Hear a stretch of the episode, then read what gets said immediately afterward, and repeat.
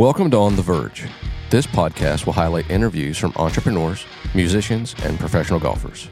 It will center around what tools they have used to help them reach their dreams, how they use golf to further their career, whether it be for escape from the rigors of their profession or to build more business, and how the communitas of wine, music, and golf enrich their lives. This is all about the enjoyment of life, rising above the struggles and stretching past the best to be better every day. On the Verge. On the Verge is presented by Callaway Golf.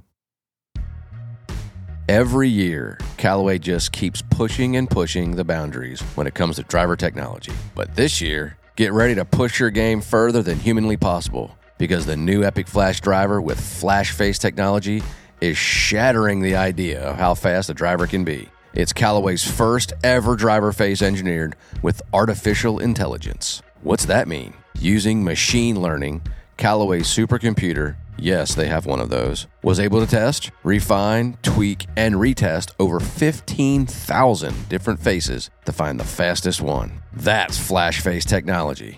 These same AI calculations would take your laptop 34 years to complete. When you engineer a driver face with artificial intelligence and pair it with revolutionary jailbreak technology, it transforms the way a driver is made. Yet again, and it's not just in a driver, AI created Flash Face in the Fairway Woods too. It's not just another fast driver. This is the future of distance technology. Learn more at CallawayGolf.com slash AI. Welcome to On the Verge. Today is uh, going to be an awesome show if you're into understanding what it takes to be an entrepreneur uh, on multiple levels because he didn't just dominate one market, he's dominated like 10, which is quite remarkable. He doesn't stick with one thing, he dabbles around. And that's the kind of that's the kind of mindset that I want to pick the brain of. So today we're going to speak with the chairman of the board and CEO of the Hillman Group, a serial entrepreneur, Doug Cahill. Doug, how are you, buddy? I'm great. Good to see you. Well, thank you for taking the time out of your schedule. Sure. You are a one busy man. You uh, you've you've dabbled in rifles, healthcare, among and, and pet food. You haven't had any particular one business that you attack. So that tells me that you have a system in your head of how to make something successful. What is it? When or where did you kind of go in your early part of your professional career where all of a sudden you kind of figured out and the light bulb went off on the Cahill machine of how you could make something, whatever it is, better? Yeah, it probably goes back to most things go back to you know where you grew up. I grew up in a really small town in Ohio, mm-hmm. St. Henry, Ohio. Uh, one red light, two bars, one church, and uh, it's just an awesome place to grow up. And I remember I asked my dad. My my my father was the club champion at the at the country club. He was a, a you know four year starter at Xavier, basketball player, superstar, really natural gifted athlete. But in 1968, uh, I was eight years old. His kidneys stopped and just completely shut down, and he was uh-huh. an only child. And at that point, there really was no other option. Um, you know, you you had to have a sibling that matched to uh, transplant and so the closest kidney or dialysis machine was two and a half hours away. And we had no idea. I mean, my mom, my brother, my sister, and I, we didn't know what to do. And so um, for about a year, he went on the dialysis machine, and three times a week, we would, one of us would go with mom, and it would be a, a trek. I mean, it would oh, be an yeah. 18 hour day. And um, his company bought the first dialysis kidney machine in the United States that went into a home, and we figured out how to run it. And and uh, no nurse, no doctor, no nothing. Wow. And so, I think for me, you know, being able to understand perspective at an early age, mm-hmm. because when your dad's going to die, and you really believe that that you're blessed that he's that he's still here. Um, I think it makes all the other stuff just noise. And yeah. so he actually passed away in 79. Uh, so he lived 11 years. And no one had ever lived longer than five wow. back then. So we were just really lucky. Um, and there was no way that our family could do it without the town. So you had 2,500 people in the town, and everybody would help no Mm-hmm. matter what. So, I mean, I think for me, having the ability to, excuse me, keep things in perspective at an early age. And then I remember when I was going to college, I said to dad, um, I want to run something. What should I go into? And um, he said, Well, sales. I said, No, I don't want to sell something. I want to run something. And he said, Doug, if you want to learn how to run a business, you got to understand how to satisfy a customer. And I'll never forget it because he, I didn't get it at the time.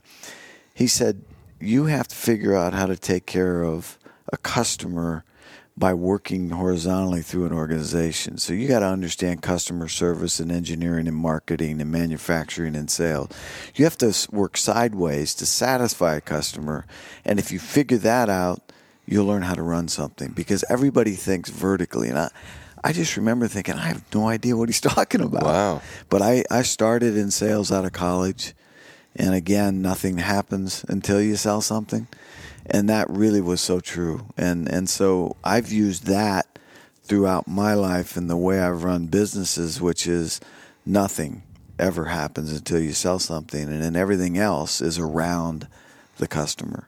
And so I think the perspective, mm-hmm. and I think him saying sales, because I remember when he said go into sales, I'm like, I don't want to go into sales. I want to run something. Yeah. So I think that was probably key for me. It's it's always fascinating because you like that particular moment in time, you had no idea that that's what you were going to be getting. Zero. That that profound uh, lesson in life, and obviously to go through it while dealing with such a tumultuous and, and difficult moment, definitely probably seals the uh, the the grenade, so to speak, of all the passion that it takes to to do that. Because there's a lot of people that talk about wanting to do something. Right. There aren't many people that take action. And is there was there that moment where you were proverbially on the airplane and you just had to jump and trust the parachute? Where was that moment where you were like, "I'm gonna I'm gonna take a chance. I'm gonna see if I can do this," and then uh, trust the parachute when you jump? Yeah, I think I probably had a couple of those, but I remember um, I was doing really well at the company and and and having a lot of fun. And and at 29, the CEO of a three billion dollar company decided to put me as VP of sales. And um, there was no clue. I had no clue. I had no idea. There was. I was not ready for this job, nor have I been ready for just about any I've had. But seriously, I was way Yeah. over my head. But what I remember is I had eight regional managers, probably 55 to 60 years old. I had 163 salespeople, and I'm 29. And I would sit in a meeting the first week or two, and I would say something, and I would say to myself, "Damn, that did not sound like something a VP of sales should say." and I remember going home thinking, "Shit, I better read a book or figure this out." Right? Yeah. So, so I got into this book of the month club, and if you want to screw up your golf swing or running a business, go to the book of the month. And, and I was trying to figure out how to be a vice president of sales, and I'll never forget the CEO we went out and played golf and we, we got hooked up with the CEO of Merrill Lynch and, and our president and he and I took on and I remember we were at Blind Brook. I doubled the first hole, I doubled the second hole, and he said to me on the third tee, he said, Kale, this is not an exit interview. Get your get your shit together. And and I ended up playing pretty well from there. I shot seventy one after being four over. But but he looked at me and he said, Hey, how's it going? And I, you know, said to him, Hey, it's going fine. I said, But you know, I, I said, I don't know that I'm ready for this. And he said, Listen, I put you in this job because I know you can do it. You only have to be you. And that doesn't mean, young man, you don't have to improve. But don't try to be anybody else because it's not going to work. Yeah. And and I have to tell you, Virgil, that stuck big time, super glue to my head and my body and my mind because at that point, when you really think about it, it gets pretty easy. Yeah. You be you doesn't mean you can't or shouldn't improve, but if you if you don't try to be someone else, then then you you, you know you've got true north, right? Yeah. You, you, you're centered. Yeah. But if, if you're trying to be somebody else or trying to act like a vice president or sound like a vice president, Mm-hmm. I guarantee you it doesn't work because I watched it absolutely full flaps for two or three weeks and didn't have a clue what I was doing. Well, that's interesting because I have two things that, that crossed my mind off that. One is, I believe it was um, Richard Branson, who said, "If a great opportunity comes and you don't think that you can do it, say yes and try to f- and figure it out. Yeah. Uh, so never be afraid, because generally speaking, I mean, obviously, if you're talking about brain surgery or nuclear science, there might be a higher level of education Correct. required. But generally speaking, if you care about whatever it is, whether it's the the product, the people that you're serving, all of the above, et cetera. But I mean, if you care and you show up, and I haven't seen many people struggle. yeah, I, it's a good point. I think the thing I learned back to the don't be afraid. I'll give you an example from. I can remember from 29. I think it was 31. I got my first GM president of a division, and it was a big division, 400 million dollar global business. Had plants in South Africa, Brazil, 12 plants in Europe, five plants in the U.S. I and I was not prepared for that job, obviously, but I didn't understand a balance sheet. I, I came through the the marketing side, sales, mm-hmm. and I really didn't. And I think back to the Branson thing. To me, what I've always, what, what's always worked for me, and I, I'm not saying this is for everybody, but when I walked into that job, I went to the my CFO, Chief Financial Officer, and I said, I do not understand a balance sheet. I don't know how cash flow works, and I need you to help me. And so he said, Well, how the hell did you get this job if you don't understand a balance sheet? I said, Listen, I have no clue. But I am here. You work for me. We're on the same team. You need to you need to teach me this. And so I think the key to saying I can do it or yes is to not to- you know, you bullshit your friends, I'll bullshit mine. Let's not bullshit each other. I mean, it's really important Yeah. that and, and think about the CFO. He was probably 25 years older than me. He knew I didn't know. But as soon as I said I don't understand it, he went from I'll prove this kid didn't deserve this job to you know what? He needs me. Yeah. And I did.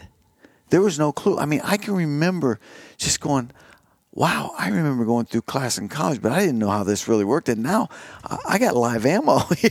That's exactly right. you know, we got currencies, we got we got time zones, we got. I mean, we were running. I was in charge of this joint venture in South Africa in Joburg. The year that that Mandela got out of prison, there oh. was a lot going on. Oh yeah. And so you, there was no way that I could be the president and GM at 31, 32 unless other people stepped in and offset what I didn't know. But the key was I had to tell them Yeah. I didn't know. Yeah. Because if I didn't, they were going to prove to me I didn't know. Yeah, and it also when you demonstrate that you, even as the G- GM, you demonstrate that you're not perfect. It's like a quarterback going into the, the huddle and saying, "Hey, man, I can't I can't make the pass if you don't block Lawrence Taylor. Right. I need you, and if if you can't stop the middle linebacker, I can't do it either." So I think that's what the great quarterbacks. I've had the opportunity to do a couple of interviews with Neil O'Donnell and Kerry mm-hmm. Collins, and they just talk about you know the reason why they everybody comes together in a in a huddle in the NFL is because they all there know that the Derrick Henry can't be the greatest running back if the offensive line doesn't do a good job, Right. and the quarterback can't get the recognition if the offensive line doesn't do a good job, but you know, probably just like a good wife, the most underappreciated people on the field are both lines. Yes. You know, and so when you show that, I always look back to like Colin Powell's book where he talks about you can't ask somebody for their hand to lead them until you can touch their heart. Right. So you spend some time touching their heart, and they're going to reach their hand right out for you. So you demonstrating the need makes him feel like we're a team. He can't just come in here and tell me what to do. He actually asks me what to do or how to do it because he doesn't know. That then probably led to an awesome cohesion because everybody realized that just because you're the GM, you're not taking the stance that you're better than anybody. We're all here together. What I found there place. too is kind of scary. Most of the people in the business that were on my team didn't understand the balance sheet. I didn't realize that. I thought I was the only one. Mm. Oh, interesting. And so it became a little bit of a clinic where, okay, Frank, you're gonna you're gonna help all of us understand this because if we don't learn how to make money and create value for our shareholders, we're probably not going to be a team. Yeah. And so it was bigger than just me. Once I kind of opened the kimono and said, "Hey guys, I don't have a clue." Yeah. Um, I knew how to sell. I knew how to lead. I knew how to, you know, cheerlead. I knew how to take care of the little things, but I didn't have a clue on the balance sheet. Interesting. Another thing that when you when you were talking about trying to beat you, I haven't been on the tour as a coach in ten years. And but when I was out there with the guys that I was with, that was in the Tiger dominance era of like we've probably not seen anybody in sport dominate like Tiger dominated for that window of time. And they all felt compelled to be Tiger. I got to be working on my game like Tiger. I got to get my swing like Tiger. Oh, and once I get it good, I got to tear it down and do something different because I got to get keep improving. And I watched it derail so many people. And Snedeker and I would get in some pretty heated talks because I'm like, Brent, you got to remember something. You're not Tiger Woods. Stop trying to be Tiger. Well, I got to get longer. I got to hit it. I got to be able to hit it closer to the pin if I'm going to beat Tiger. Said, well, yeah, okay. But just keep in mind, you're like the greatest putter ever. Especially from mid range, it's repulsive. No, it- How many putts he'll make from 20 to 30 feet? Well, I mean, even it makes the other guys on the tour kind of like, I hate, I hate watching this. Why would you tax your weaknesses so heavily so that you can have shorter putts when you're really take all the risk out and be Brandt Snedeker? And every time he goes on a great run, I shouldn't say every time, but probably a large percentage of times, he goes on a great run of play. It is right after he either has the microphone in his face and somebody says, Brent, you're one of the th- three best players in the world without a major. Is this going to be your year? What are you doing to get ready for the Masters, et cetera? That just like flips a button and I got I got to get better at everything. And then he goes and tries to get a little longer, works out harder, works on a swing so he can hit it both directions. And then all of a sudden, that's not Brent Snedeker. Mm-hmm. Brent Snedeker just draws it, hits it into the middle of the green until the putts start falling. And then it's like it's a disease, a positive disease. As soon as that first putt falls in, he feels like he can hit two iron out of a divot to four feet. Right. And it just trickles out. And when he embraces being Brandt, and all these guys, Brooks Koepka is probably the best version of, hey, man, I can't be anybody else other than me. And I really like my chances of me beating you and that's what it takes. And Tiger was the best version of Tiger, and he just placed a level of intimidation, or maybe even more than anything, he placed a level of insignificance in others that they felt like they had to be something greater than they were Yep. to beat him, and it was true to some extent. But at the end of the day, the only chance people had to beat him was just being the best version of themselves. They couldn't beat Tiger and being Tiger, and that's a that's a powerful lesson for every in almost every genre. Uh, is you have to hone your own craft. And if there's anything that you can take away from the greats, is the process they went through. And to me, that's what I spent all my time talking about in golf here. Is like, hey man, there aren't many Tiger Woods rolling around, Rory Right. McIlroy's running around, but you're the only, you're the only Julian Maxwell here. You're the only Toby Wilt here.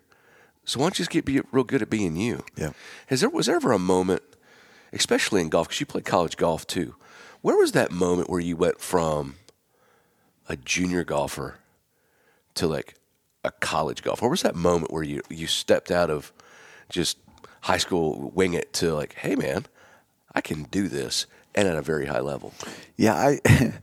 It, it it's funny because I can remember my dad and mom dropped me off at Bowling Green, and we were very very close, and uh, and it was a fall match, and somehow one of my early matches, um, I get paired with Joey Sindelar, and that's the reason.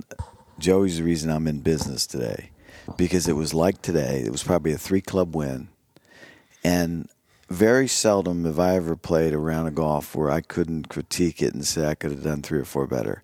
I don't know that I could have hit, uh, I could have scored any better. I just careered it.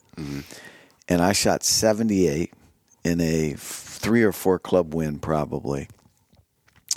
And Sindelar shot 68, and I called my dad and I said, Dad, he's playing a game I am not familiar with. and Dad said, "Study hard, young man." Yep. And and I, at that point, I you know I knew I'd gone from because I I was the lowest guy on the team that day of our team. Yeah. Uh, which wasn't saying a lot, you know, tallest midget at 78. but, but he, I, you know, I'd be 110 and I'd try to boom something up there, and he'd take a six iron and hit a shot that I didn't even know exist. And he would just bump a, a little six iron under the wind. It'd take two bounces and stop by the pin. I'm like, he hit a six iron. I mean, it was unimaginable. So for me, that's when I knew I could play relative to the team I was on. But I also knew that there was n- I, I was not familiar with the game he was playing. Yeah, interesting. And and that that was when I said, "Hey, you know, I'm pretty good for St. Henry, Ohio, but not not Joey Sindelar, not and, and think about it, Joey's you know great player, but not one of the top you know 25, 50. No- no kidding. But he had a game that was just uh, that was the best thing ever happened to my business career. Oh, that's so cool. You know, golf provides such a unique uh, atmosphere and arena in business, not just in sport, but in business as well. How much has golf played a role in your success in the business world, whether it be being able to play someplace with an, another business person that really you got a chance to gel and bond and it made a huge difference, or how have you used golf to be successful? It's I can't even explain it because it's it's happened so many times. You know, you really do. I think one of the things about golf is is you you do get to uh, you can understand a lot about somebody in four or five hours um, on a golf course. Yeah. There's just a lot of things that happen where people show you who they are. But but I remember um, I was I started in sales and I and I was in Atlanta and just worked as hard as I could. Did really well. Took a bunch of business from this company, and um, and they and my company decided to sell the chemical division. This is a long story, but I'll make it Yeah. short. I was 24 years old, didn't know damn thing about it, and th- thought, well, I don't want to be part of that. The company that I'd stole all the business from wanted me to go to work for them, Olin Corporation. So I have this interview, and um, we go out to play golf, snap finger. And uh, I three putted the last hole for 71, played really good, and beat the, the regional manager who was interviewing me. And back then I was hitting it a mile. And, and, and so he decided I should go up to Connecticut, Stamford. And I mm-hmm. remember going into a room, and there were seven people in the glass room to interview me at one time. That was the thing back in 1984. We're going to do a, a, a everybody's got a role. There's going to be a really nice guy. There's going to be a prick. There's going to be you know an interrogator. There's going to be a cheerleader. It's just that's how they did it. Yeah. And so I walk into this room, and um, I'll never forget. Jerry says to me, he said, "I don't understand why you're here." And I said, "What do you mean?" He said, um, "We don't hire non-chemical engineers for our chemical salespeople." I said, "Well," he said, "Do you have a chemical engineering degree?" I said, "No." And he said, I, well, he looked around at the other six guys. You know, he was the head guy. Why, why the hell's he here? He said, so why are you here? I said, well, I, I don't know. You guys asked me to come, but I said, in the last two and a half years, I've taken $16 million of business away from your chemical engineers because they obviously don't know how to sell. I said, chemicals are chemicals, Jerry. And the way to sell chemicals is you take people to play golf and take them to dinner and understand their family and get to know them. And I said, I've been to Augusta, the Kentucky Derby, and the U.S. Open with my customers, and I'm sure your chemical engineers are talking about some bond or some chemical, but they don't know how to sell, and that could be why we took 16 million bucks from you over the last three years. And I'll never forget Jerry gave him credit because he became a friend after I stayed there for 14 years but they had they always believed they had to have a chemical engineer as a sales rep and if you think about the strength of a chemical engineer it would not be Selling. selling. And they got killed. And so i was able to it's ironic that was the company i ended up being vp of sales. Yeah. you think we had chemical engineers in sales? Um, but but that that was it was golf that broke those. So if you're selling the same thing the other guy is, which in the most places you are product wise, Yeah. you have to win ties because it's pretty it's pretty close. Oh, yeah. And the way you win ties is you understand their family. You spend a moment with them. you you know you you've spent time with them outside of the environment of the desk where I'm on one side, you're on the other, and um, golf's done that my entire life, um, just in different ways. That's so interesting the way you put that because, you know, golf is an icebreaker. Mm-hmm. You know, because you you get yourself outside, and now all of your senses, and even though that most of it's occurring in the subconscious. You know, you're if you're eating, so you got the you know if you had anything to eat or you're just smelling food, you're seeing the beauty, you're feeling the grass and the golf clubs, you're hearing the birds and the wind blowing through the trees. There's a lot of things going on in the subconscious that really kind of take the edge off the day. N- And then you throw in competition, even if it's light. People love to compete, and then you- you're you're playing the hardest stinking game in the world. Yeah. While while being out on a beautiful golf course, in four and a half five hours. That's what makes golf so. That's why it's never gone anywhere. It might have its peaks and its valleys, but golf is. Where else can you spend four or five hours of time with family, friends, or you know companions in business,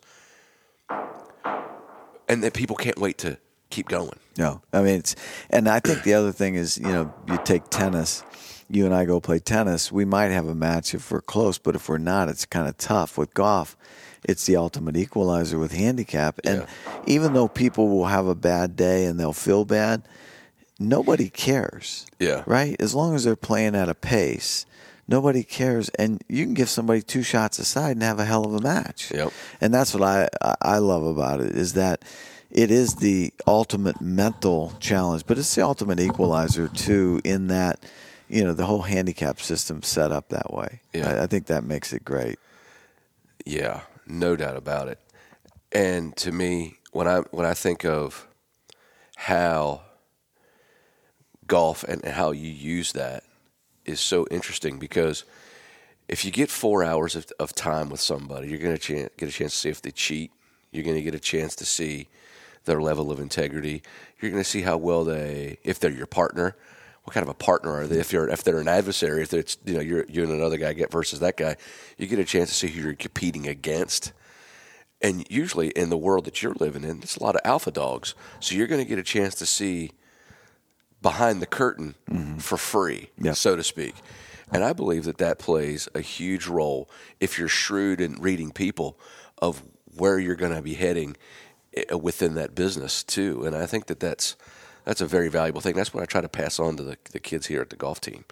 I said, man, there's a really good chance that you're going to be able to use your quality of golf to make more money in business than you could playing on TV. So the worst case scenario here is that you're going to use this game for the rest of your life for fun and success. Yeah. This is the worst possible outcome. And they don't sometimes they don't believe me or they're so absolutely driven to be the, the best player that they can be that they don't want to even think about the possibility that they're not going to make it. But ultimately, I've taught 185 kids to play college golf, hmm. and only one of them played on TV or uh, the PGA Tour, and that's Brandt. And then there's five of them that got to the what is now the Corn Ferry Tour, and not good enough. Mm-hmm. So let's say that that's six professional golfers that made a reasonable living and did it for an extended period of time out of 185. that's like three percent or two and a half percent, three percent. It's a hard game, but I think that that's what makes the game so great for business is because it's business is hard Yep. and you, you know you could be cruising along 500 par and in one fell swoop and not a bad decision not a bad golf swing not anything you did wrong and it can turn your round negative in a hurry just like anything else can Yeah.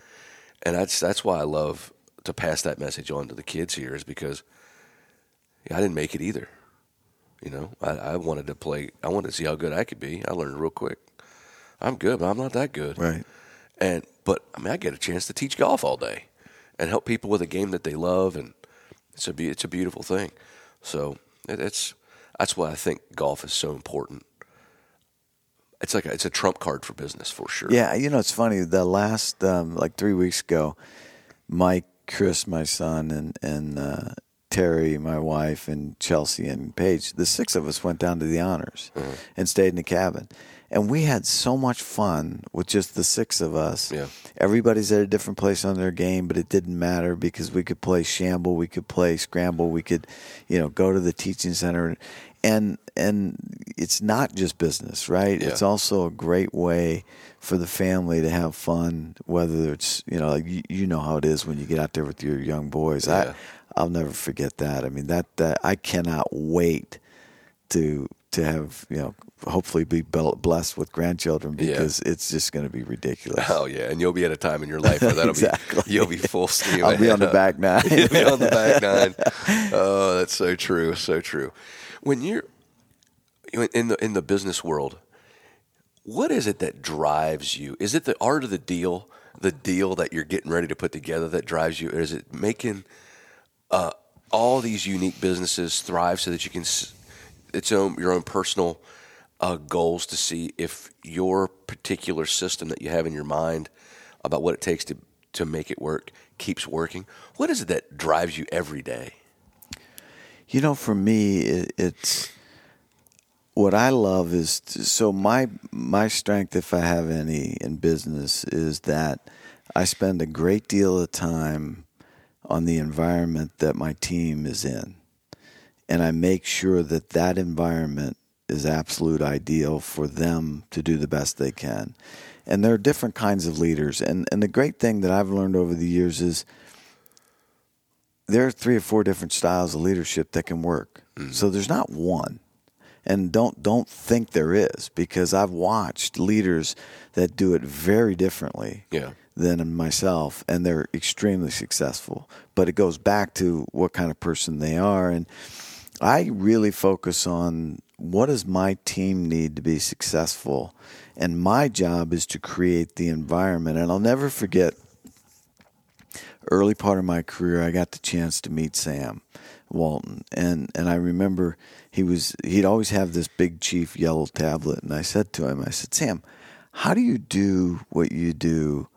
With all these people, because back then he probably had I don't know 800 stores or something, Wow. but back then that was a lot, right? Yeah. He's got four thousand in the U.S. now. They do, but but I said to him, I don't know how you do this because he was in a small group and he and he had said, you know, any questions, and uh, I said, how is it that you do what you do with all the people you have responsibility at all these stores? And he just he took the yellow tablet and he drew a line, and he said, I can influence about ten or twelve people myself, and he you know, that would be his team.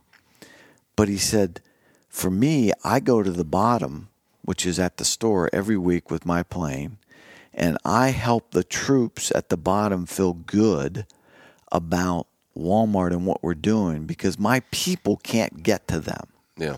So I focus on 10 or 12 people getting the message and let them filter that throughout the organization. And then I go to the store level. He didn't use the word bottom, I'm sure, Yeah. but to the store level associates, which is who who sees the customer every day. And I help them and try to see if I can meet the two in the middle.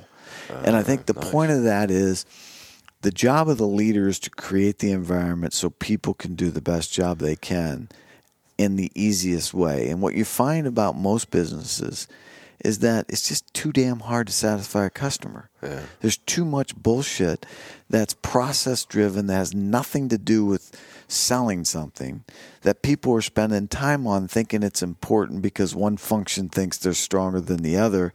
And the job is what's the easiest way to take care of a customer and what's the best way for me as a leader to get an environment where everybody can go to work, have a ball, be successful and go home with something left in the tank for their family. Yeah. And believe it or not, that's my focus. It's it's interesting because that mirrors almost identically uh, one of my recent podcasts with Dan Crockett. Crocky. Crockett kind of does the exact same thing. He was all about creating the environment for his people to sell mortgages Yep. And to make it the best that they could possibly be. I mean, that's so. This is like part of what I love about doing a podcast, is because that's no different, essentially, than what I'm doing for the team here and what I do teaching golf.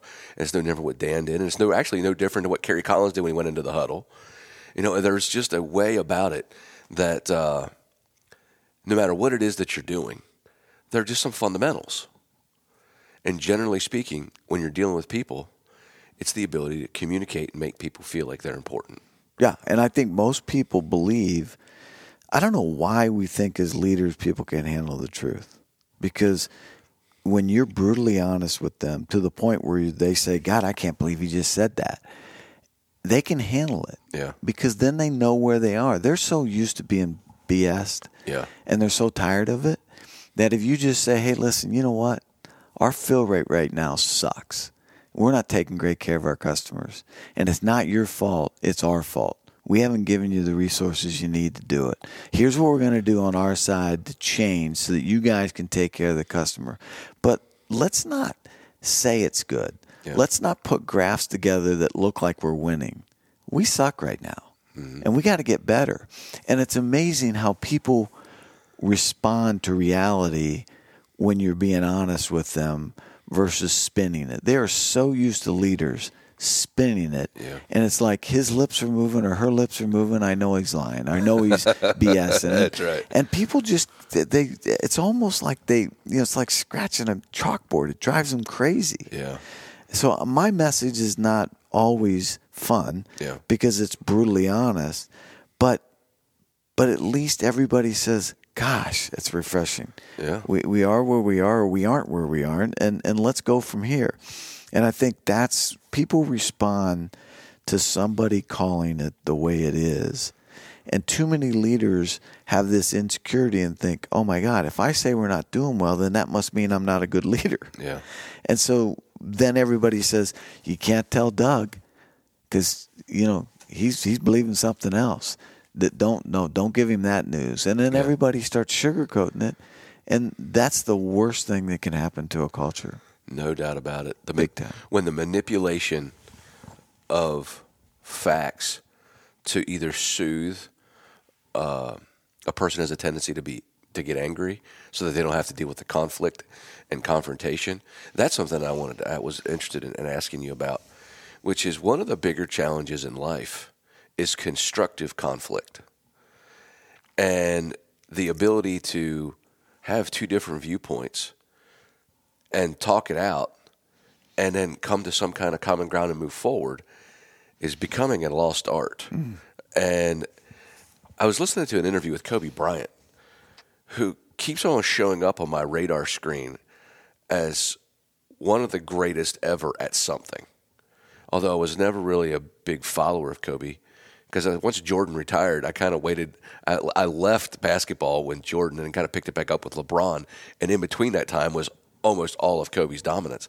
Didn't really pay attention that much to it, but he, they talk about how much of a of a killer he is, and when he's at practice, he's brutally honest, and he says that the key to being the key for him was to be able to have straight up conflict, get it out in the open as fast as possible, as real as possible, so that we spend zero extra seconds dealing with stuff that's not important. Mm-hmm. And I thought that was really profound, especially because I don't really didn't really follow his story that much. That he is he's that way. And I would probably say that conflict is one of the bigger crossroads for leadership is the people who know how to have it and pick it up make things better are the superstars and the ones that either avoid it or ruin it are the ones that end up being the one that sinks the ship wouldn't you say It's hard. I, I have to be honest. That that took me a while as I as I made mistakes through my career because as a leader, when there's conflict between your team, you feel responsible. Mm-hmm. So you just want to make it go away initially when you're insecure and you don't understand the benefits of it. yeah Um, and, and so I found myself doing that, which is, oh, you guys are fine. You guys are fine. You know, kiss and make up, please. Yeah. Um, the other thing about conflict is that it tends to be one way in many CEOs' Yeah. world. Uh, I, I will I will be the one that decides conflict, and it will be a one way. It won't be two way. I think for conflict, to me, what I learned is I really had to bite my lip and just let people work through it because I would always try to jump in and either think I was helping, but I wasn't. Yeah. And that's really hard because you're watching this train wreck right in front of you. Yeah. But it has to happen, and the train has to come off the track for it to get back on. Yep. Because if it doesn't come off, it's not going to work. And and you know what what I what I found do what, what I found that I was doing wrong is that after that I would have one party come up to me and plea their case and then I would have the other party try to plea the case, and I found myself being the judge, and that's a huge mistake. So as soon as that happens, I learned over time, Frank, don't come to me, go straight to Randy, because I'm not going to be the referee here. I'm uh, not going to play sides. If you two can't figure out how to work together, guess what? I'm going to have a team with different people Yeah. because my team has to figure out how to work together, not with me. And that's hard. Oh yeah. I mean, Wow. you really just want it to go away. Oh yeah. You don't want them to fight, but you have to let them, and you have to be the one that not encourages it, but basically is neutral so that you're not taking sides. I, I think it's probably a bit like parenting. right? Yeah, no kidding. so true. And were there any uh, people in the business world that were your influences that you always turn to for advice and or a vision uh, as you were growing up, or even today? I mean, I'm sure you never stopped learning. So I mean, even today. Yeah, I, it, there there are always people that you know that help you along the way. I, I will say this: my father was such an amazing man, and he was my best friend, and we were so close it was um, almost scary. He was my best friend my whole life, and and he's still coaching me Yeah. and it's through what I watched and what I saw and what I learned. And I didn't think that was possible. I, didn't think that I'd be 59 and my father died when I was 19 and he's still coaching. Yep. Um, and I was so blessed to have, you know, a family and parents that, that, that taught me the right way. But, but he was so insightful in in the dealing with people, and he was the head of an HR group for a huge company. But he was the best listener I have ever met, and and that's a tough skill as well. Um, but he's still coaching me, and I, I didn't think I would bring my dad with me, coaching me for forty years after he passes away. But but he's there every day. The greatest gift right there. It really is, and I, awesome. I you know I wouldn't have guessed that. That is impressive. That's the thing that I'm. Uh, that's what I don't know. You know, I, I haven't lost my dad yet. I haven't really lost anybody in my family Mm. yet, and I can't imagine that void Yeah. because it was pretty similar between myself and my dad. Oh yeah. You know, so I'm not. Uh, I'm certainly not looking forward to that day. But I'm always talking about the. f- I talk to him about. It. I'm like, hey man, even when you pass away, it's like you're with me all the time anyway, and that's like the spirit piece.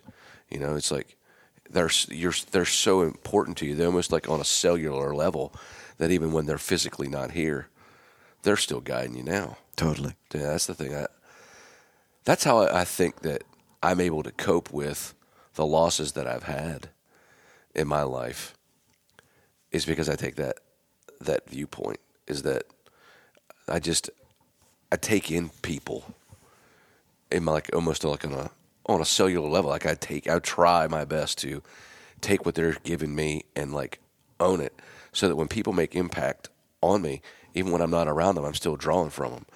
And one of the cool things about like I got this awesome facility here, That's amazing. and it's great. But the greatest gift that I have here is Ricky Bowers. Man, that guy is he is so such a unique leader. Comes at it from an old school mindset, but is so ahead of the game in understanding people and understanding what's going to happen. He- And he does he's one of the most insightful people when it comes to preparing for anything. And I felt like I was good at preparing for people to get ready to play in a golf tournament.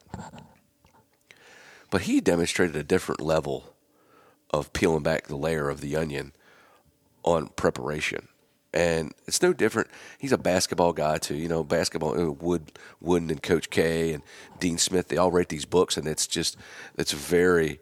They, it's very clear in their head, and you're taking it all in like, wow, that's all going through your head at the exact same Yep. time.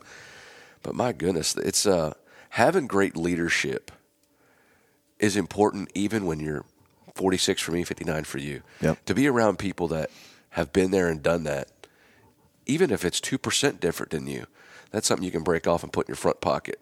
Yeah, I, I, it's funny. I see, you know, back to your question. One of the things that I didn't also see coming when I was young is, and I, I think a lot of young people miss this opportunity. You can learn more from a jerk boss than you can sometimes from a, a really good boss. Yeah. And the reason you can learn more from a jerk boss, because you're going to have one, Oh yeah. is you get the visceral not only of what you feel that's sticking to your ribs, but you watch others who are peers and you see how they feel. And so to me, everybody's looking for who's my mentor, who can I learn from. I find the best learning I've ever had was watching someone do it wrong and the visceral feel that I couldn't get out of my stomach mm-hmm. And watching others saying, "Oh man, I do not want to do that."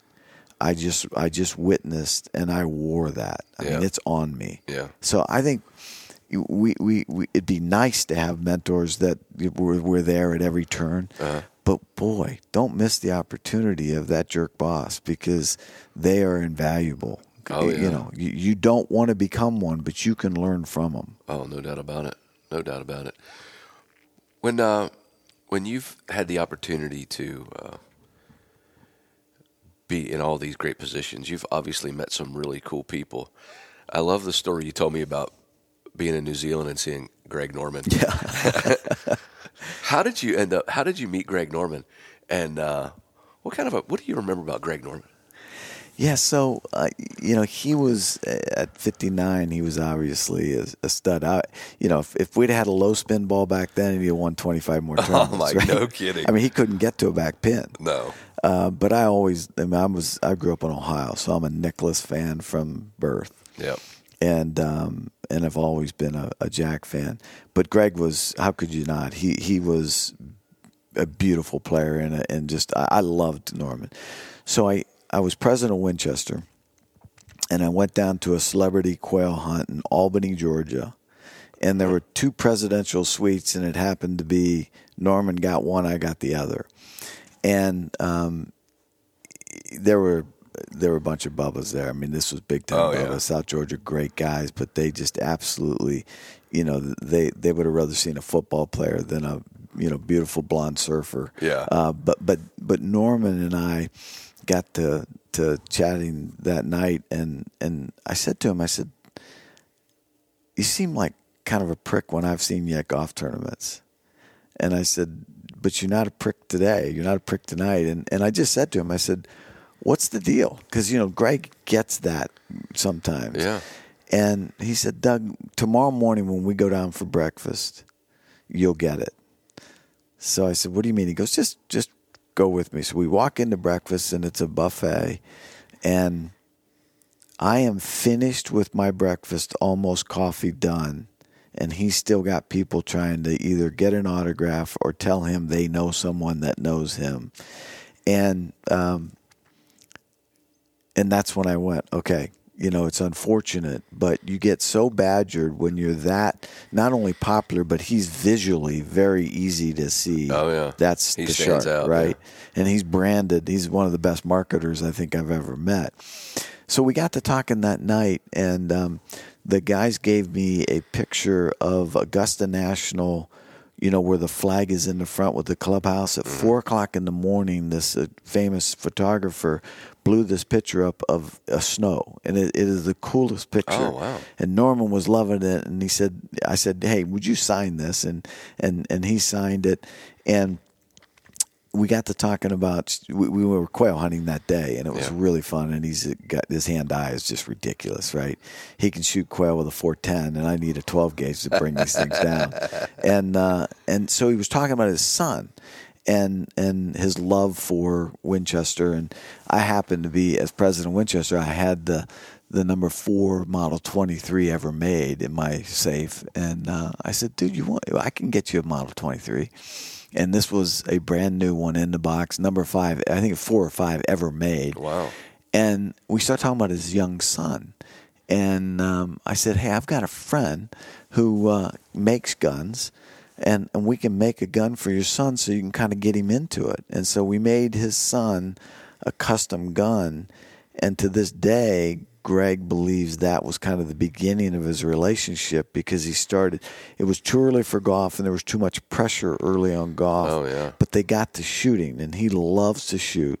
He's got all these guns, but that gun that we made with with his name on the barrel, Oh. uh, and and so Greg had always said.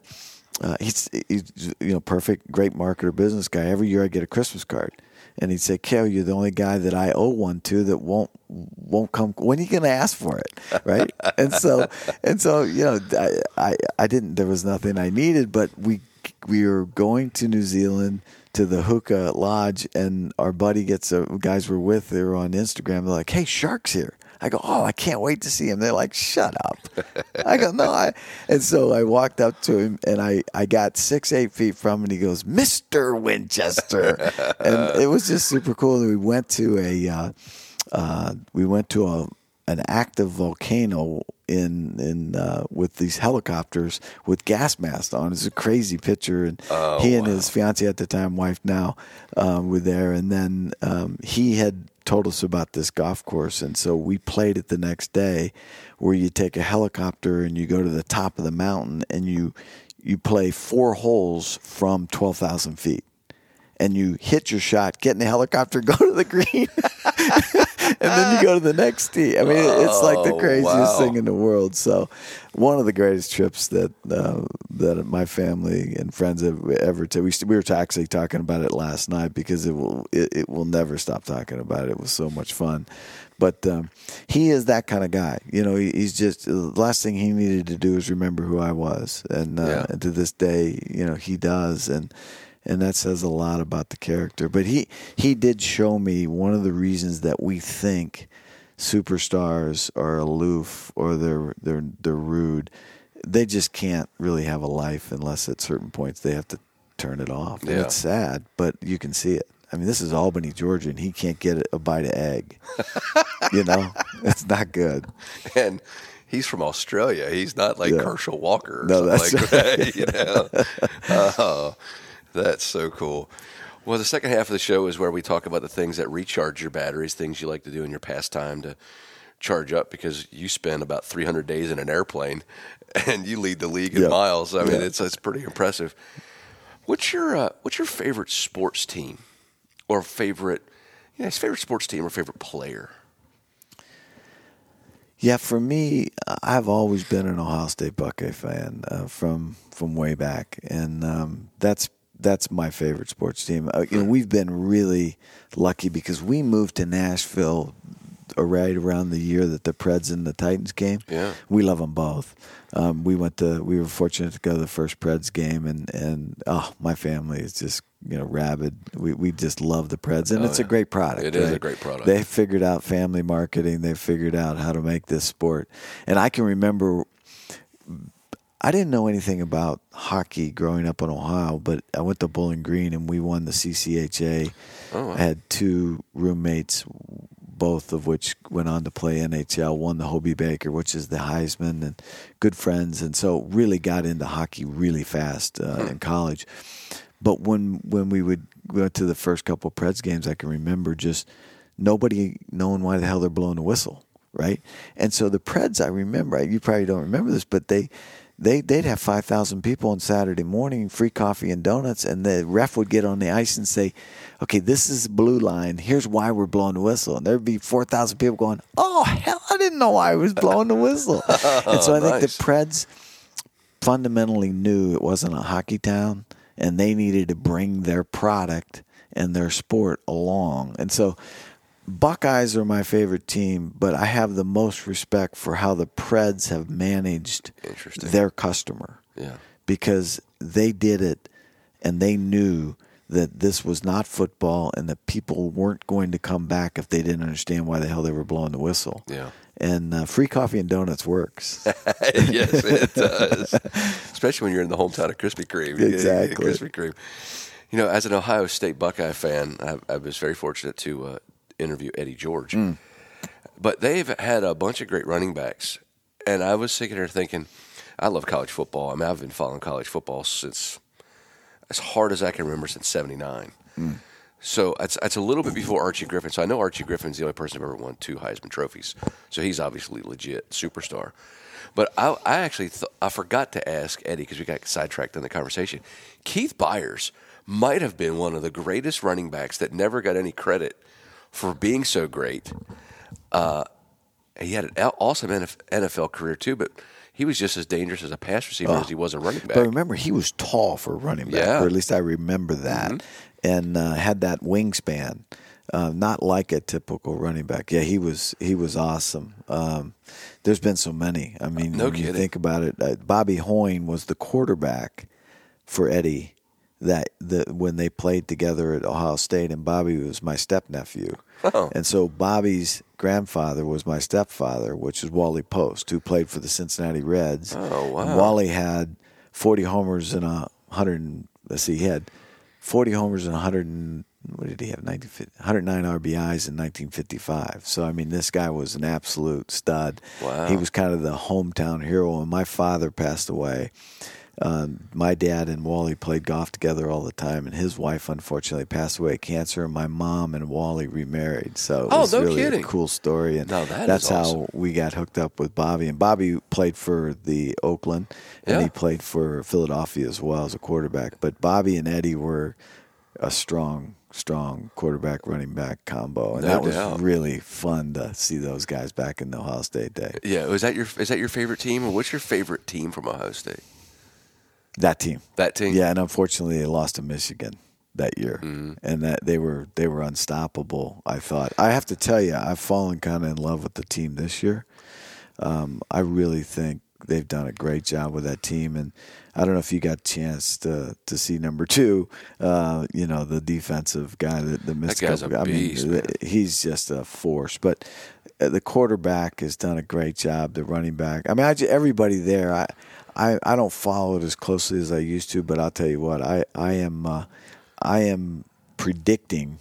I'm going to New Orleans because I'm hoping to see the Buckeyes for the final game. I think they'll play LSU. I think I those hope- are the two best teams. I hope so. I was I'm a Penn Stater to the death. So I mean, last week when they played, I kind of went in knowing. First of all, I was at Ohio State, and I probably thought the last two years Penn State was the better team and lost by one both yeah, times. Yeah, crazy. But I didn't think that they were the better team this year, and I was wondering maybe we're going to get a little. We're going to turn the table. We finally Yeah. going to win one where we shouldn't have won. Yeah. Well, James But- is but, uh, is pretty handy too. So yeah. you know he He's- he uh, he's you gotta gotta worry about him coming into town. Yeah, but I mean, they look like they're the most complete team. Yep. because I think their defense is a little better than LSU's, and the offense is every bit as good as LSU's. I don't really. I'll be shocked if Clemson gets by either one of those two. Um, and then actually, I don't even really think of the the fourth team being all that important. I think Alabama's going to lose to Auburn this week without Tua, and that's going to kind of throw things into a, a massive Yeah. quandary because who are they going to put Yeah, in? Georgia's really got the. If they want, they can keep it right. It's up to them. Yeah, if they have to beat LSU, I think if they beat LSU in the SEC championship, LSU's probably not going to fall out, and, and it'll be Clemson, Ohio State, and then uh, Georgia and Clemson, uh, and uh, yeah, so I think that'll be. I love college football, man. Yeah. I just I wish they move it to like eight teams, but I get the end of the day, I guess last week was a playoff game because that eliminated Penn State and Oregon. Yep.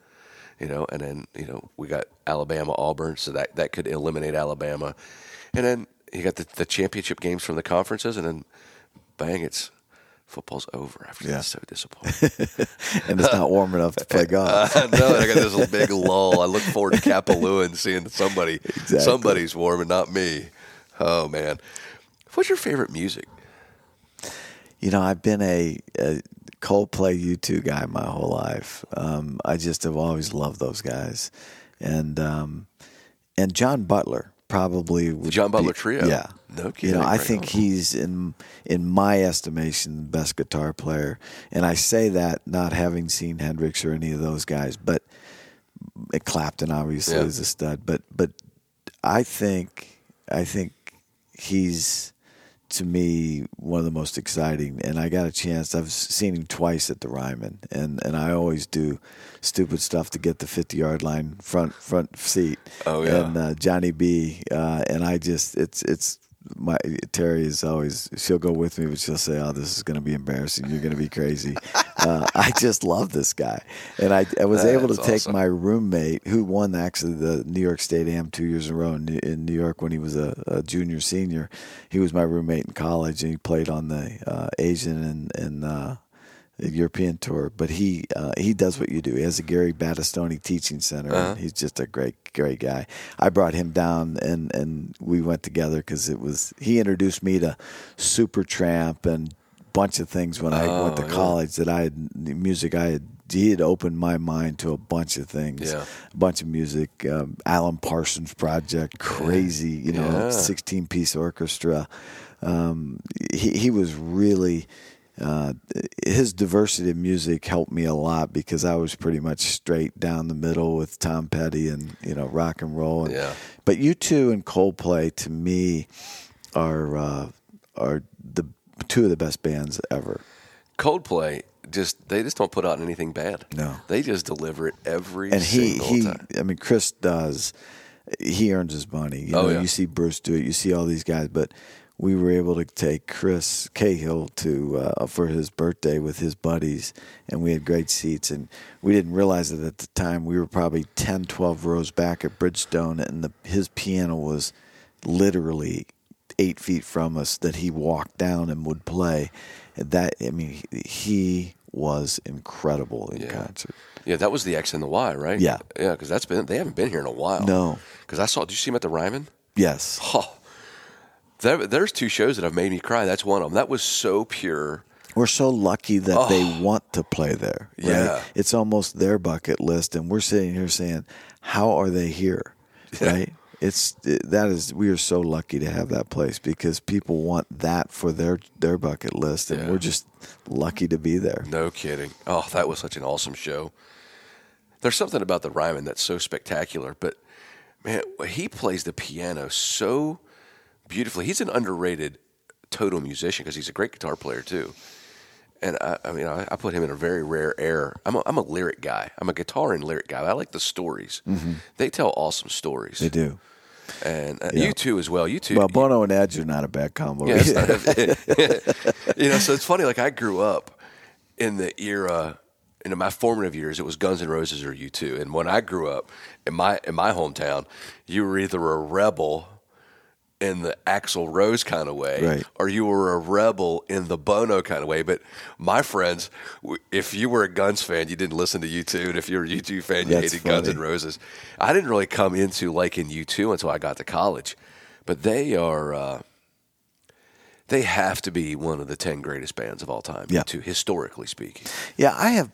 I've actually been amazed at how long. I mean, if you think about the longevity of the the product, music, a band itself, isn't it amazing Yeah. how some of these guys are still crushing it? Yeah. and doing beautiful stuff. I mean, I, I when I grew up, I did not think I'd be seeing the same folks as I age. Yeah. You know, being there. You know, like what I mean.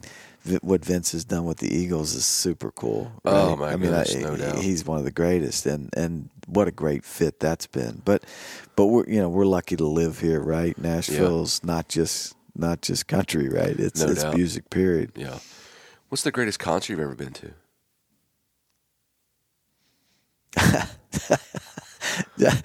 the Ryman Johnny. Johnny? Yeah, my first Johnny Butler. Uh, yeah, that's I- awesome. that that was the best I had ever seen, and I was fortunate to to see. I've been fortunate to see a bunch of really good ones, but that was I Coldplay at Bridgestone with the seats and the fact that we had uh, um, our daughter Paige, my son Chris, and his best five friends were there. Um, Terry's still mad because she gave her ticket up to Paige, um, but that was pr- those would be my top two probably. Yeah, that's that's two great And you right know, there. you remember like uh, Dayton, Ohio Styx, right? I remember Yeah. that, and I remember some of the early ones that, that were formative. But but man, Johnny Butler at the Ryman and uh, yeah, Cole Coldplay is hard to beat. Yeah, no question about it. When you when you think about the your favorite golf courses, what's your Mount Rushmore of golf courses? I've been really lucky. I haven't played them all, but I've played a few. And, and I remember in 1983, I was a sales rep, and my biggest customer was in Cleveland, Tennessee. I was living in Atlanta. And he said, Meet me for lunch at this place. And I went to the honors. And we had lunch with Jack. And we went out and played golf. And I called Terry, not on my cell because I didn't have one. and I just remember saying, That's the best golf course I've ever played and and I will be a member there someday. That was my goal. Yeah. And I still that's still Mount Rushmore for me. That that's a rock. I, I love that place, and, and I love um, everything about it. It's it's simple. It's not overdone. You know, Hendrick is an incredible Yeah, pro. Hendrick's awesome. Everything about that place is is is my favorite. You know, I have so many great memories, and I'll probably go down there with six or seven groups a year, and it's um, it's a magical place. So it's not just the golf course there. Yeah. Uh, I I don't think you know I was able to play with uh, so David Savic, which is Pandel's uh, son, played at Georgia with my roommate who transferred, and so Pandel was Nicklaus's. There was a quarterback at Ohio State, and he was Nicklaus's AT and T guy, Oh. champion. He he partnered with Nicklaus, best friend, and so David and Wayne Player, Gary's son, and Wayne Smith and I played. We played Muirfield, Scioto, and the golf club in a three day stretch. Wow. And I have to tell you, Scioto was really, I mean, Muirfield, I was able to go to the first one when I was very young and I went to every tournament. I love Jack. That's one of my mm. favorite all time. But Scioto surprised me. Really? I, I was really, really blown away by that. Uh, it's it's a really it's a for my golf game. I, I just love Scioto. So Interesting. I would say that, and then you just you know I've been blessed to play Augusta and, and Cypress and, and a bunch of them. Cypress is is just hard to beat. It's so Um, good. You know, it's it's everything about it is amazing. I remember when we teed off. Um, there were there was a, only one other group there. There were two holes ahead of us, and it was Clint Cosner and Charles Schwab. Pretty strong threesome. That's a pretty good. That's a pretty good threesome right there. And I remember I, Bob, uh, Tom Watson, and Murphy. I played four times a year with those guys for for ten years, so, because they they did corporate outings. That's how we Oh, sold cool. chemicals. Is we go to every great golf course with Watson and Murphy, and and Murph was on the Odyssey early staff, and he got the first. He got two prototype two ballers. And the first time he gave me one of his, and the first time I ever had ever used it was at Cypress, and I made everything.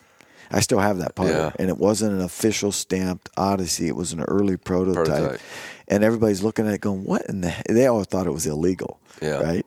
But that was my fr- and that we played Pebble the next day. And uh, I, that's as close to channeling Snedeker as I've ever been. I probably still shot 85, I but th- yeah. Cypress Point is such an amazing venue. I personally think I've had some people like Harry Taylor came on here. He loves Pebble Beach, Mm-hmm. and he says he believes Pebble Beach is better than Cypress Point. And then the very next week, I did Ned Michaels, who was on the radio show with me. Played on the tour for a long time. Played at Vanderbilt with Brandt, and he's like, "Oh, it's Cypress Point all the way." And I'm sitting there thinking, I, I kind of go hole by hole. I have a little 18 hole match play where I take the first hole of each of them and line them up. And I had Cypress Point winning two up. And I was like, but I remember both times I played it, it was a, both days were perfect. Mid 60s, light wind, maybe eight miles per hour, 10 miles per mm, hour. Mm. And both times I'm hitting my second shot into 14 and I see imminent death out over the ocean. And we get to the 15th tee, and I made bogey on 14, and the, the people that were with made par. So they teed off first on 15. And the first guy hit an eight iron onto the green. The second guy stood up with an eight iron, backed off, grabbed a seven iron, and before he even hit, he hit a six iron. And by the time I got to the 15th tee, I hit four iron. oh my goodness. It was blowing so hard. It was unbelievable. So I hit driver on 16. And it was a full to- excuse me. we'll be able to edit that out. you get choked. You get choked up talking about it. I did get choked up talking about it. I hit driver full smoke.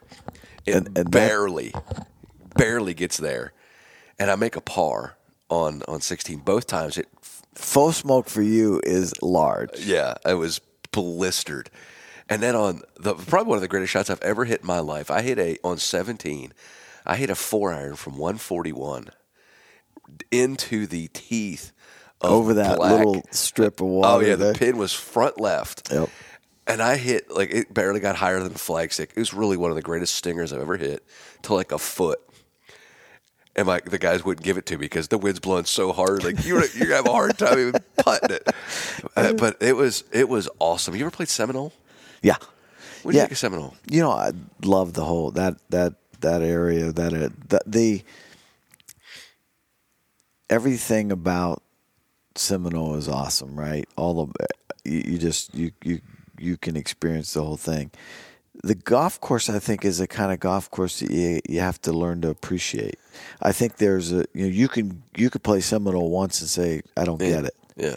but I think if you play it uh, a few times and you're lucky enough to do that, it, it's it, it's got everything. And I've had friends tell me, you know, you really have to do that. Yeah. Um, but it's that whole area down there is special, right? Yeah. It, it really is. No Uh, doubt.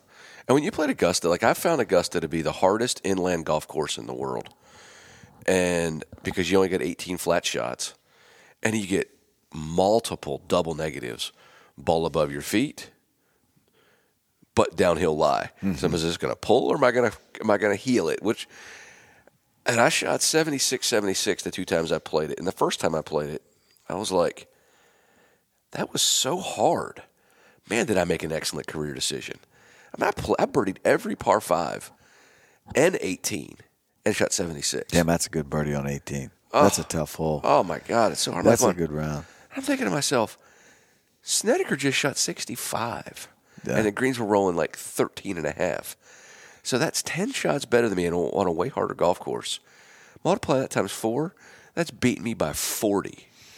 And it is Yeah. one of those where, you know, I remember the first time I played it, I had a 56 and 56 degree. And I said to myself, I need more than that. Yeah. Because the flop, uh, you have to have that shot because I'm not good enough to miss it on the correct side, as you have witnessed. Yeah. And uh, yeah, it's it, there's something about that first tee though when you get there and the whole thing. You know the the the It's overwhelming. the that first time. Oh, It, the first time it is, I was more nervous there than I've been in any tournament that I've ever played in. Yep. And of course, I'm standing on the tee box with John Elway, my my idol Oh, for football.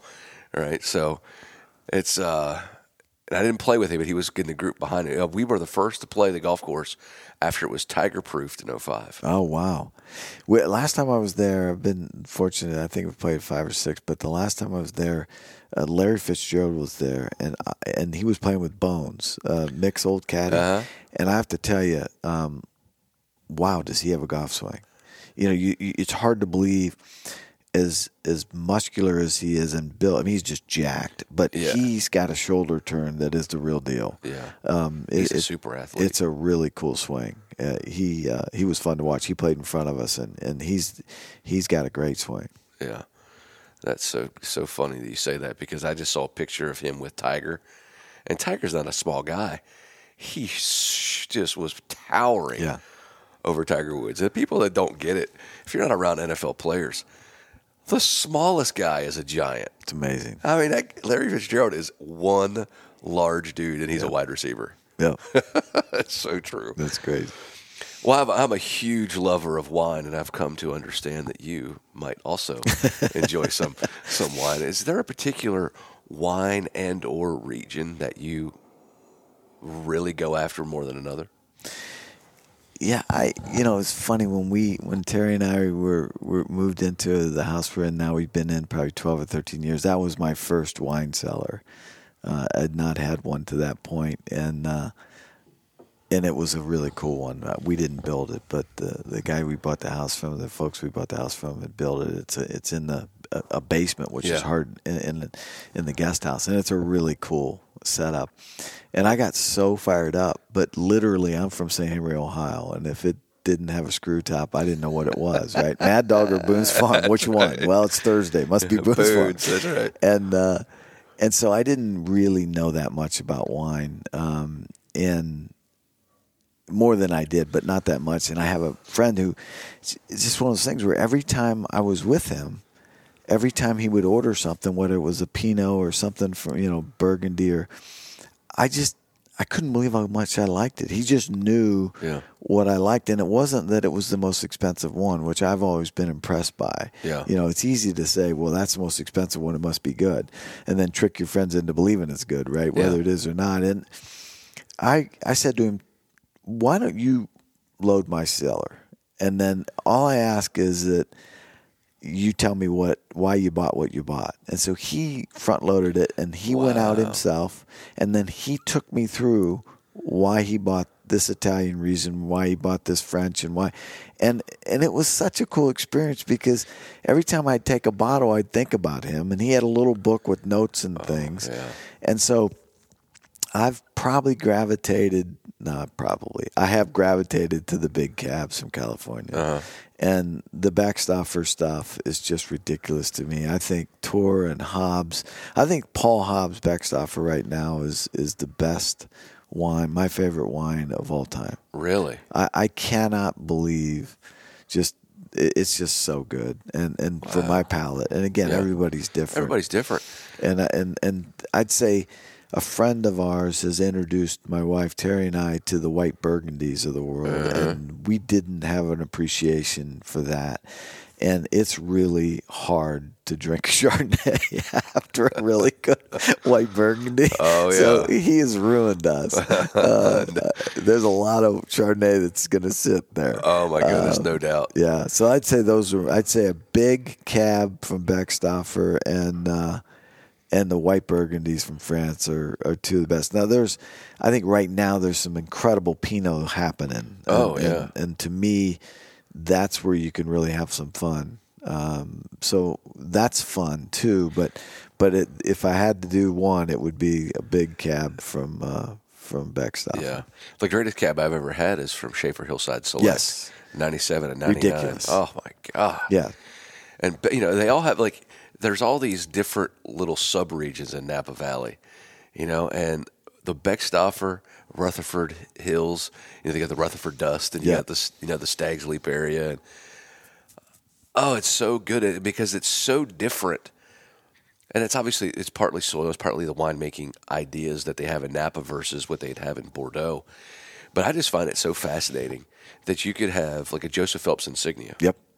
That's so, So. Yaz and those guys just got for we. I took them down to the honors, and Sonny and Yaz and those guys gave me a 2012 mag of insignia, nice. which is that that is one of the best I think red wines there. There I, I was so blown away. That is such a beautiful bottle. I Oh. cannot wait to. Uh, Sit in my room and drink the whole thing by myself. No, have friends over. but I just find it so fascinating that you could take essentially Haut-Brion or or Lafite or you know any of the big dogs, Latour, Sure. and it could have the, basically the exact same makeup of the grapes in the in the blend. And the and the Joseph Phelps insignia will taste so radically different than Bordeaux, and that's what I. It's the art of it that It's just totally fascinates Yeah. me. It's like how could it be the exact same thing and be so influenced by somebody else's wine knowledge and what to barrel it and how long to barrel it, when to put the Merlot into the Cabernet, you know, uh, when to put the Malbec in. When uh, are we even going to put Malbec in? How do you know? Like that kind of stuff is so fascinating to me, and and I was so fortunate because I had a chance to take a wine appreciation class in mm. college, and that's where I've I fell in love with wine. You know, thinking that I signed up for a free buzz, Right. And literally the first class I take, I'm like, man, this is going to be the greatest class ever. And to understand the the food wine pairing pieces are really cool. And you know, when you get around people that are that do deep dive nerd stuff, you know, and they're out there picking the mushrooms off the field that's going to come from the same vineyard. Mm-hmm. and you know, and and make it so that you're eating a, a steak from the the farm right up the street, and the the vegetables and whatever. There are people that really get into that, and I would have never really bought into that it's that big of a deal until you're around somebody that really knows what the heck they're talking Yeah. about, and then you realize why the Europeans have done what they've done for so long, which is wine is just a part of the meal. It's not a it's not an alcoholic beverage. It's part of the uh, it's part of the whole menu. Yeah, and they, they, you know, we don't even know how to relax and, and eat here, right? we they, they get it, right? Just like they get August, right? Yeah. They don't work in August. They're pretty smart about that. Yeah. um, we we don't have that figured out, but I, I do. You know, it's funny. I, I, it's the moment that you share. Like we we were with this huge supplier of ours who who's from Taiwan. He and his wife. He's seventy four. His wife's seventy one. They're just beautiful people. We were out in Vegas, and he wanted to treat us the other night, and he bought a bottle of Opus 2012, which is a great wine. Oh right? heck yeah!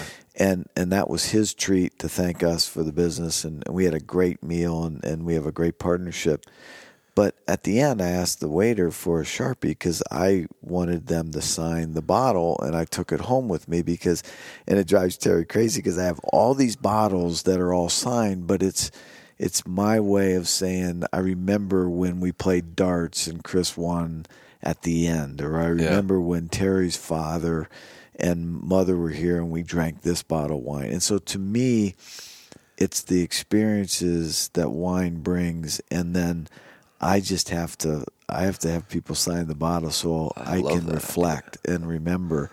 Uh, and that's important to me. I, I Oh, love yeah. that.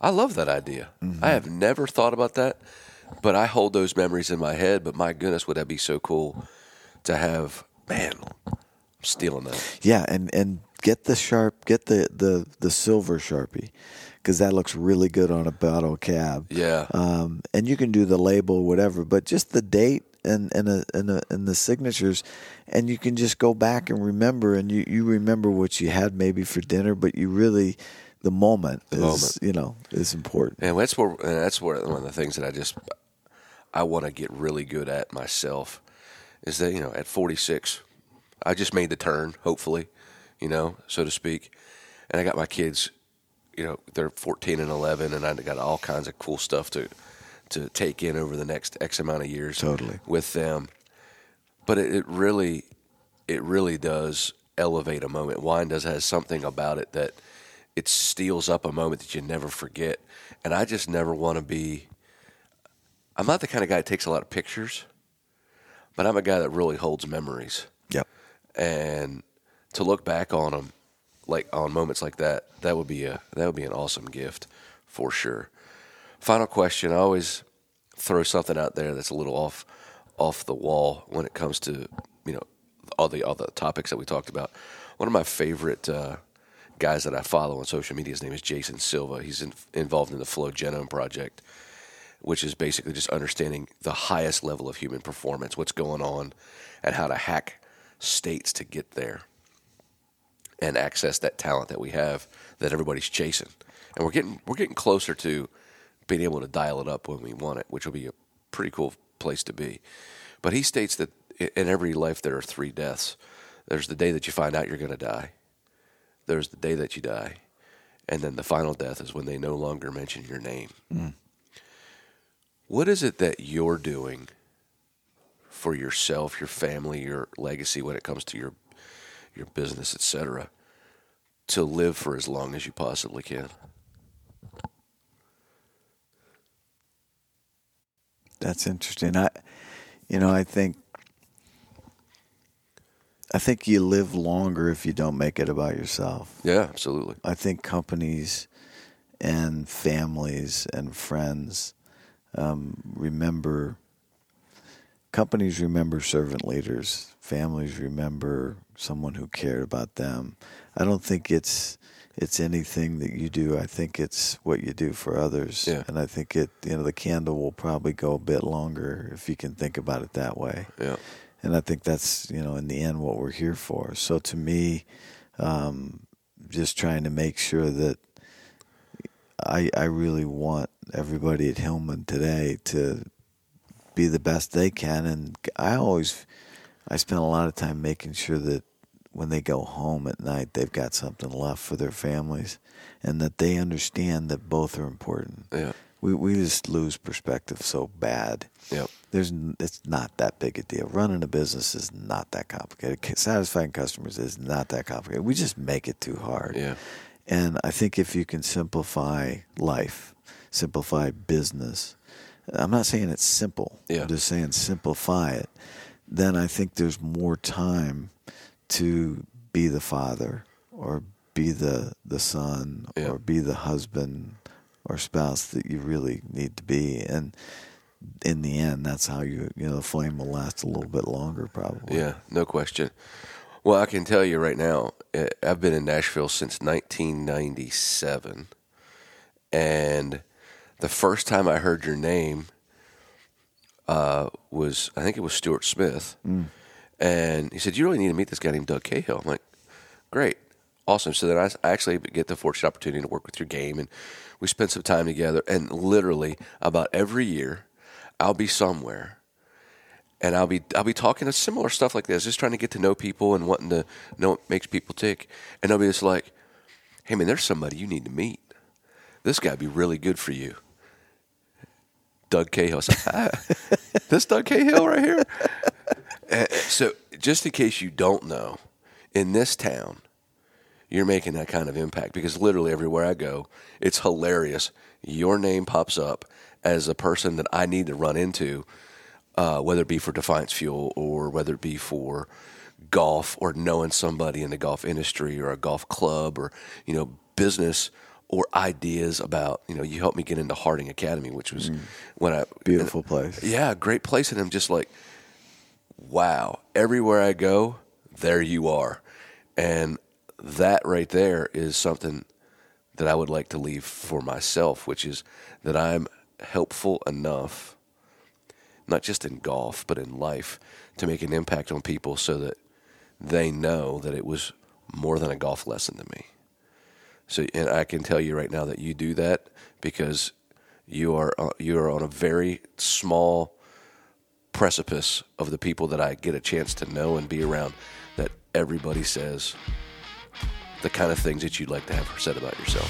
So, congratulate you for that, and thank you very much for coming on the Thank verge. you. Great to see always you. great to see you, buddy. Happy Thanksgiving. Happy Thanksgiving to you. See you. Yep.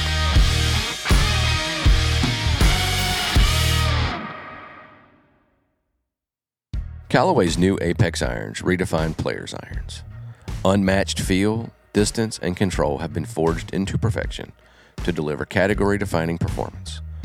Apex irons are the ultimate forged player's distance iron. Callaway's 360 Face Cup generates industry leading distance and unmatched feel will get every golfer's attention. Tungsten weighting in each iron fine tunes launch, trajectory, and delivers tremendous control. See perfection in every shot with the new Apex at your local golf retailer or visit CallawayGolf.com and see what makes Callaway the number one irons in golf.